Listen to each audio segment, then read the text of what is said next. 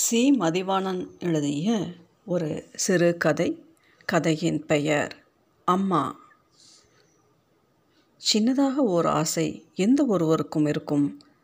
சின்னதாக மிகச் சின்னதாக ஓர் ஆசை. ஆனாலும் அது கைகூடாததாகவே இருக்கும். எனக்கும் அப்படி ஒரு ஆசை உண்டு. நான் உறங்கப் போகும்போது என் தலையில் யாராவது கை வைத்து விரல்களால் முடியை கோதிவிட வேண்டும் என்பது தான் அந்த சின்ன ஆசை. விரல்கள் தலையில் குறுக்கும் நெடுக்குமாய் கோலம் வரையும் போது தூக்கம் சொக்கிக் கொண்டு வரும். ஒவ்வொரு நாள் தூங்க வேண்டிய நேரம் வரும்போதும் அந்த ஆசை நெஞ்சில் வந்து நிற்கும். தலையை கோதும் கையொன்றை மனம் தேடும். ஆனால் அதற்கான கைதான் இன்று வரை வாய்க்கவில்லை. எனக்கு இதை பழக்கியவர் என் தாய்தான். நானும் அவரும் தான் எங்கள் குடும்பம். அவருடைய அனைத்து வேலைகளை முடித்த பின்னர் நான் என் படிப்பு வேலையை முடித்த பின்னர் தூங்கப் போவோம். கோழி முட்டை கிளாஸ் பொருத்திய மண்ணெண்ணெய் விளக்கை சிறிதாக்கி வைத்துவிட்டு படுப்போம்.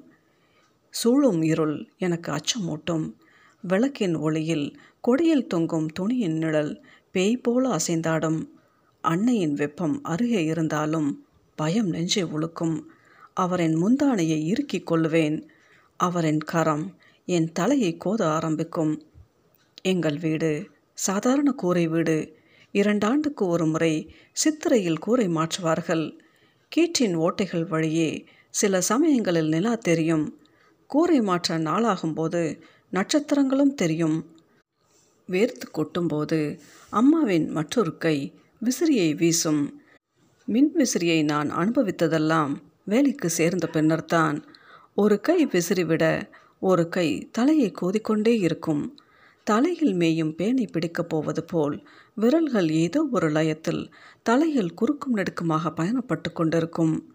பனைமட்டை விசிறியை பிடித்த கை ஓய்ந்தாலும் தலையை கோதும் கை ஓயாது. நான் தூங்கிய பின்னரும் அவர் தூங்கவில்லை என்பதை கோதிவிடும் அவர் கை உணர்த்தி கொண்டே இருக்கும்.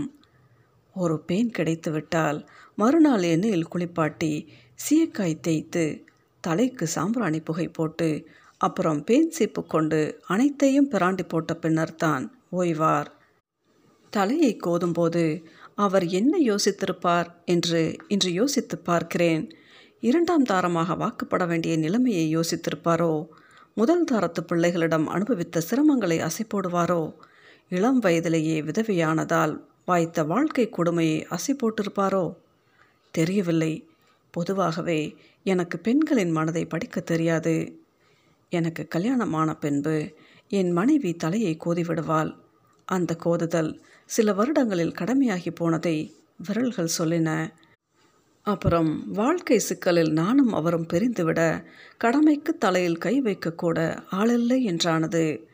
சில நாட்களில் என் மகள் என் தலையை கோதி விட்டிருக்கிறாள் நான் அவளோடு இருந்த நாட்கள் மிகவும் குறைவு. அப்பா தூங்கணுமா? என்று சொன்னால் என் தலையில் கை வைப்பாள். ஐந்து நிமிடத்தில் நான் தூங்கி இருக்க வேண்டும். இல்லை என்றால் போப்பா உனக்கு வேலையே இல்லை என்று எழுந்து போய்விடுவாள். அப்புறம்தான் என் தோழி எனக்கு கிடைத்தால் தோழி என்று சொல்வது மனைவி அல்ல என்ற பொருளில் அல்ல. மாறாக எனக்கு சமமான என் துணை என்ற பொருளில். சென்னையிலிருந்து மதுரை வந்த பேருந்தில் நாங்கள் சேர்ந்து புறப்பட்டோம். எங்கள் வாழ்க்கை இனி இப்படித்தான் என்று முடிவு செய்துத்தான் புறப்பட்டிருந்தோம். அவள் தோளில் நான் உறங்க என் தலையை அவள் கை கோதிவிட்டு கொண்டிருந்தது. இடையில் நான் விழித்த போதெல்லாம் அவளின் அரவணைப்பையும் என் தலையில் அவள் கையையும் உணர்ந்தேன். சில ஆண்டுகள் போன பிறகு என் தலையில் அவள் கை இறங்குவது குறைந்தது. கேட்டால் சற்று நேரம் தலை கோதுவாள் அப்புறம் போடா என்று விலகி போய்விடுவாள். அந்த விலகல் அப்புறம் நிரந்தரமாகிவிட்டது. அவள் போய்விட்டாள். இப்போதெல்லாம் நான் தூங்க வேண்டும் என்றாகும்போது என் தலையை நானே கோதிக்கொள்கிறேன். அம்மா இருந்தால் என்று மனம் யோசிக்கும். ம் தலையை கோதியவாறே தூங்கி போவேன். அப்புறம்தான் புரிந்தது. எந்த உயிருக்கும் அம்மா ஒரு முறைதான் வாய்ப்பார். அப்புறம் தனிமை தான் நிரந்தரம். சி. மதிவாணன் எழுதிய இந்த சிறுகதையின் பெயர் அம்மா.